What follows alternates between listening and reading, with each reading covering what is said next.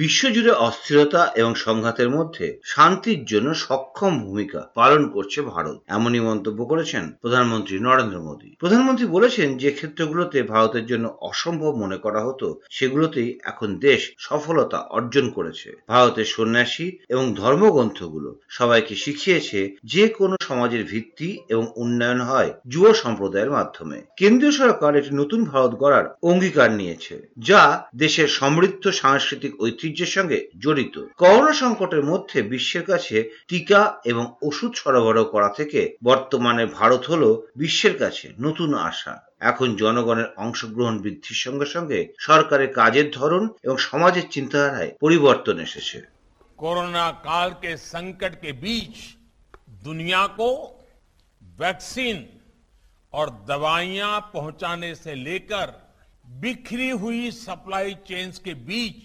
आत्मनिर्भर भारत की उम्मीद तक वैश्विक अशांति और संघर्षों के बीच शांति के लिए एक सामर्थ्यवान राष्ट्र की भूमिका तक भारत आज दुनिया की नई उम्मीद है। এদিকে পূর্ব লাদাখে চীনের ব্রিজ তৈরির ওপর নজর রাখছে ভারত। এমনটাই জানিয়েছেন বিদেশ মন্ত্রকের মুখপাত্র অরিন্দম বাগচি। বলেছেন চীন ও ভারত দুদেশ সামরিক এবং কূটনৈতিকভাবে আলোচনা জারি রেখেছে। একটা ব্রিজের বিষয়ে খবর পাওয়া গিয়েছে অথবা দ্বিতীয় ব্রিজও হতে পারে। ভারত পরিস্থিতির ওপর নজর রাখছে চীনের সঙ্গেও কথা হচ্ছে। চীনের বিদেশমন্ত্রী মার্চে ভারত সফরে এসেছিলেন। সেই প্রসঙ্গ উল্লেখ করেছেন বিদেশ মন্ত্রকের মুখপাত্র। Uh, somebody said second bridge, or if it's an expansion or widening of the current bridge. Look, um, probably, and uh, the area that we refer to is, of course, we uh, we've always felt this was occupied, and uh, we have had our, uh, you know, for for decades, and we have, of course. Uh, from a military perspective, I would not be in a position to comment. That I think Ministry of Defence or the implications of that. Uh, but uh, as I said, we monitor such developments, and if there's any update on this, we will share with you. অন্যদিকে Vande Bharat express তৈরির জন্য চীনা সংস্থাকে tender দেওয়ায় কেন্দ্রীয় সরকারের বিরুদ্ধে সরব হয়েছে দেশের বিরোধী দল কংগ্রেস। দলের মুখপাত্র রণদেব সিং সূর্যেওয়ালা জানিয়েছেন একদিকে চীনের অ্যাপ নিষিদ্ধ করছে সরকার অন্যদিকে মেড ইন চায়নার মাধ্যমে বিভিন্ন পণ্য দেশে প্রবেশ নিশ্চিত করছে। এটা দ্বিচারিতা। কেন্দ্রকে নিশানা করেছেন রাহুল গান্ধীও। টুইটে লিখেছেন চীন প্যাংগং এ প্রথম সেতু তৈরি করেছে। কেন্দ্র বলেছে তারা পরিস্থিতি পর্যবেক্ষণ করছেন। চীন প্যাংগং এ দ্বিতীয় সেতু তৈরি করছে। এখনও কেন্দ্র বলছে তারা পরিস্থিতি পর্যবেক্ষণ করছেন। এরপরই রাহুল গান্ধী বলেছেন ভারতের জাতীয় নিরাপত্তা এবং আঞ্চলিক অখণ্ডতা নিয়ে কোনো আপোষ করা চলবে না। ভীরু এবং বিনয়ী প্রতিক্রিয়া নয়। প্রধানমন্ত্রী নরেন্দ্র মোদীকেই দেশকে রক্ষা করতে হবে। এর মধ্যে কাল মঙ্গলবার টোকিওয় চতুর্দেশীয় অক্ষ কোয়াডের বৈঠকে যোগ দিতে যাচ্ছেন প্রধানমন্ত্রী নরেন্দ্র মোদী। সেখানে জাপানের প্রধানমন্ত্রী ফুমিও কিশিদার পাশাপাশি বৈঠকের ফাঁকে আমেরিকার প্রেসিডেন্ট জো বাইডেনের সঙ্গে দ্বিপাক্ষিক বৈঠক হবে তার। এমনটাই খবর বিদেশ মন্ত্রকের। রাষ্ট্রপুঞ্জে গমের বন্টনের অসাম্য এবং অযৌক্তিকভাবে দাম না বাড়ানোর দাবি জানিয়েছে ভারত। সম্প্রতি গম রপ্তানিতে নিষেধাজ্ঞা জারি করেছে কেন্দ্রীয় সরকার। এরপরেই এই সিদ্ধান্তের বিরোধিতা করেছে পশ্চিমী দেশগুলো। এবার রাষ্ট্রপুঞ্জে পশ্চিমী দেশগুলোকে পাল্টা জবাব দিয়েছে ভারত। রাষ্ট্রপুঞ্জের নিরাপত্তা কাউন্সিলের বৈঠকে America global food security call to action বিষয়ে বৈঠকে বিদেশ প্রতিমন্ত্রী ভি. মুরলীধরন বলেছেন, বর্তমানে নিম্ন আয়ের সমাজ ক্রমবর্ধমান ব্যয় এবং খাদ্যশস্যের অভাবের মুখে পড়েছে এমনকি ভারতের মতো দেশ যেখানে পর্যাপ্ত পরিমাণে খাদ্যশস্য মজুত রয়েছে সেখানেও খাদ্যশস্যের দাম অযৌক্তিকভাবে বৃদ্ধি পেয়েছে Let me make it clear that these measures allow for export on the basis of approvals to those countries who are required to meet their food security demands. This will be done on the request from the concerned governments.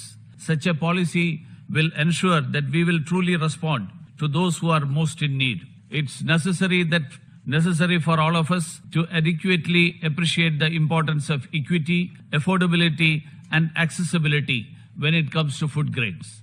এবার রাজ্যের খবর। বাংলাদেশে অর্থ পাচারকারী প্রশান্ত কুমার হালদার এবং তার চার সহযোগীকে ফের দশ দিনের রিমান্ডে নিয়েছে ভারতের কেন্দ্রীয় আর্থিক গোয়েন্দা সংস্থা ইডি। অভিযুক্তের বিরুদ্ধে প্রিভেনশন অফ মানি লন্ডারিং অ্যাক্টে মামলা করেছে ইডি। অর্থাৎ অবৈধভাবে অর্থ পাচারের অভিযোগে মামলাটি হয়েছে। পিকে হালদার ভারতের বিভিন্ন সরকারি পরিচয়পত্র জালিয়াতি করে পশ্চিমবঙ্গের উত্তর চব্বিশ পরগনার অশোকনগরে অবস্থান করছিলেন। সেখানে তিনি শিবশঙ্কর হালদার নাম নিয়েছিলেন। পশ্চিমবঙ্গে পি কে হালদারের এগারোটা বাড়ি, জমি এবং ব্যবসা প্রতিষ্ঠানের সন্ধান পেয়েছে এনফোর্সমেন্ট ডাইরেক্টরেট বা ইডি ইডির আইনজীবী অরিজিৎ চক্রবর্তী বলেছেন হালদার আসামি পি কে হালদার সহ বাকি চার পুরুষ আসামিকে দশ দিনের জন্য ইডি হেফাজতে এবং অ্যাকিউজড আমানা সুলতানা ওরফে শর্মী হালদারকে দশ দিনের জন্য জুডিশিয়াল কাস্টাডিতে পাঠানো হয়েছে এবং তদন্ত চলবে।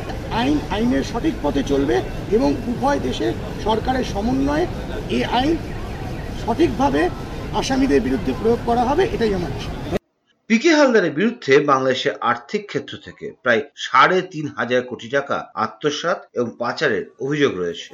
ষোলোই মে পি কে হালদারকে দেশে ফিরিয়ে নেওয়ার জন্য দেড় বছর আগে দেওয়া সব প্রণোদিত রুলের শুনানি করতে উদ্যোগী হয়েছে বাংলাদেশ। আপনাকে বলছে ফাঁসাচ্ছে? সেটা কি বাংলাদেশের লোক না এখানকার লোক? ওখানের লোক। কি মনে হচ্ছে? কে? এখনও তো আমি পুরোপুরি বুঝতে পারছি কোনো কি রাজনৈতিক যোগ আছে? কোনো কি রাজনৈতিক যোগ আছে। এখনও বুঝতে পারছি তো আপনাদের বিরুদ্ধে যে অভিযোগ উঠেছে এই যে এত কোটি টাকা আত্মসাৎ করা সে- এটা আমার বিরুদ্ধে নয়। আমি জানি না এটা কোথা থেকে এসছে? শুনেছি অন্যজনের থেকে আচ্ছা। এটার সত্যতা এখন আমি নিজেও যাচাই করতে পারিনি। আমি যাচাই করিনি দেখি। অনুমান কি কি এখন অনুমান করে তো কোনো কিছু বলা যাবে না। আগে জানতে হবে সত্য কি মিথ্যে। প্র- প্র- প্রশান্ত হালদার কি আপনার বড় ভাই না ছোট ভাই? সম্পর্কে বড় সম্পর্কে বড় ভাই? মানে মায়ের পেটের ভাই না দূর সম্পর্কে আচ্ছা। তাহলে সেও কি চক্রান্তের শিকার? হ্যাঁ অন্যদিকে রাজ্যের প্রাক্তন শিক্ষামন্ত্রী তথা বর্তমান শিল্পমন্ত্রী পার্থ চট্টোপাধ্যায়ের রক্ষা কবচের আবেদন খারিজ করেছে কলকাতা হাইকোর্টের ডিভিশন বেঞ্চ। ফলে কেন্দ্রীয় গোয়েন্দা সংস্থা সিবিআই চাইলে এখন শিল্পমন্ত্রীকে হেফাজতে নিয়ে জেরা করতে পারবে। ঘটনাচক্রে সিবিআই চলতি সপ্তাহে মঙ্গলবার পার্থ চট্টোপাধ্যায়কে দ্বিতীয়বার হাজিরা দিতে বলেছে। প্রসঙ্গত এর আগে বেআইনিভাবে কয়েকশো শিক্ষক নিয়োগ মামলায় রাজ্যের প্রাক্তন শিক্ষামন্ত্রীকে হেফাজতে নিয়ে জেরা করার পরামর্শ দিয়েছিল কলকাতা হাইকোর্টের বিচারপতি অভিজিৎ গঙ্গোপাধ্যায়ের একক বেঞ্চ। সেই রায়ের বিরুদ্ধেই ডিভিশন বেঞ্চে যান পার্থ চট্টোপাধ্যায়, যান সুপ্রিম কোর্টেও। এদিকে প্রভাব খাটিয়ে চাকরির মামলায় রাজ্যের শিক্ষা প্রতিমন্ত্রী পরেশ অধিকারী কন্যা অঙ্কিতা অধিকারীকে চাকরি থেকে বরখাস্ত করার নির্দেশ দিয়েছে কলকাতা হাইকোর্ট। হাইকোর্টের বিচারপতি অভিজিৎ গঙ্গোপাধ্যায়ের নির্দেশে তাকে এ যাবৎ দেওয়া সমস্ত বেতন ফেরত দিতে হবে। অভিযোগ করেছিলেন ববিতা সরকার নামে এক এসএসসি পরীক্ষার্থী। অঙ্কিতাকে চাকরি থেকে বরখাস্ত করার নির্দেশ দিয়ে আদালত জানিয়েছে, নিজেকে শিক্ষক হিসেবেও পরিচয় দিতে পারবেন না। অঙ্কিতা অধিকারী। বঞ্চিত ববিতা আদালতে আইনি লড়াইয়ের পর বলেছেন, আমি প্রথম থেকে একটাই কথা বলছি, আমি যেদিন প্রথম মেরিট লিস্টটা চেঞ্জ হয় আমি জানতাম না প্রভাব ছেড়ে তার তিন দিনের মাথায় আমি মেরিট লিস্ট চেঞ্জ হওয়ার কারণে কমিশনকে একটা চিঠি কমিশনকে যে একটা চিঠি করতে হয় লিগালি আমি সেটা আমি সেটা করেছি দু হাজার আঠেরো সালে। তারপর আমি জানতে পারি আমি আগেই করে ফেলেছি। তখন তো আমার মনে কোনো ভয় ছিল না। আমি তো পিছিয়ে আসতে পারি না আমার জায়গা থেকে। সেই লড়াইটা আমার তখন থেকে চলছে। দু হাজার একুশ সালে আমি যেহেতু লড়াইয়ের উত্তর পাইনি, তাই আমি মহামান্য হাইকোর্টে দ্বারস্থ হয়েছি।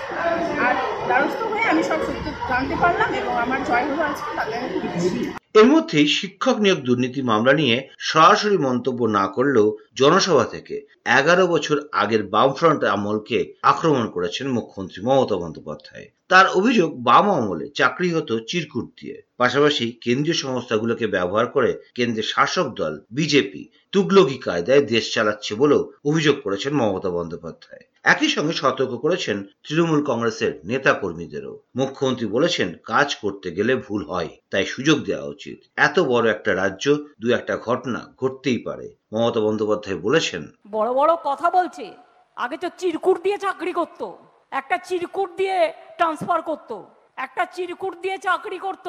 সিপিএম এর চৌত্রিশ বছর আমি অনেক খোঁজ নিয়েছি।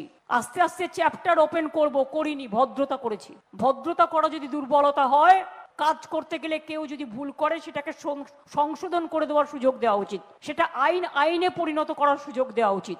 আর ভাষার মধ্যে বৈচিত্র্য দেশের গর্ব। কিন্তু ভাষা নিয়ে অনেকেই বিতর্ক তৈরি করার চেষ্টা করছে।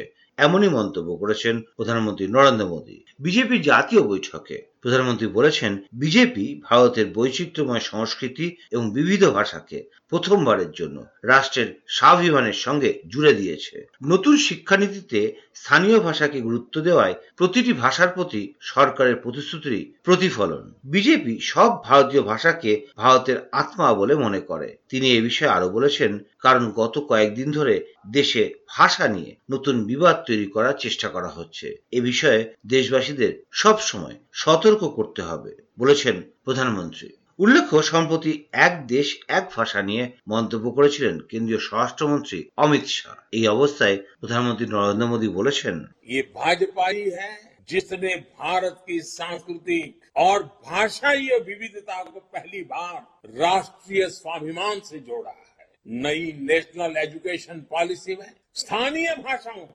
प्राथमिकता देना हर क्षेत्रीय भाषा के प्रति हमारे कमिटमेंट को दिखाता है। आशीष खबर। করোনা অতিমারির কারণে প্রায় ২৬ মাস বন্ধ থাকার পর ফের চালু হচ্ছে ভারত বাংলাদেশ যাত্রীবাহী ট্রেন। রেল মন্ত্রক সূত্রে জানা গিয়েছে, উনত্রিশে মে ঢাকা কলকাতা মৈত্রী এক্সপ্রেস এবং কলকাতা খুলনা বন্ধন এক্সপ্রেস যাত্রা শুরু করবে। পয়লা জুন থেকে নিউ জলপাইগুড়ি ঢাকা মিতালি এক্সপ্রেস ফের চলাচল করবে বলেও রেল মন্ত্রক সূত্রে খবর। প্রসঙ্গত দু হাজার আট সালের চোদ্দই এপ্রিল বাংলা নববর্ষের দিনে প্রথম ভারত বাংলাদেশ যাত্রীবাহী ট্রেন মৈত্রী এক্সপ্রেসের যাত্রার সূচনা হয়েছিল। খবর, জুনে বাংলায় সফরে যাবেন রেলমন্ত্রী অশ্বিনী বৈষ্ণব। কোভিডের আগে ঢাকা কলকাতা রুটে মৈত্রী এক্সপ্রেস, সপ্তাহে পাঁচ দিন, আর খুলনা কলকাতা রুটে বন্ধন এক্সপ্রেস, দু সপ্তাহ পর পর চলাচল করত। কিন্তু করোনা আবহে বন্ধ হয়ে যায় ট্রেনগুলো।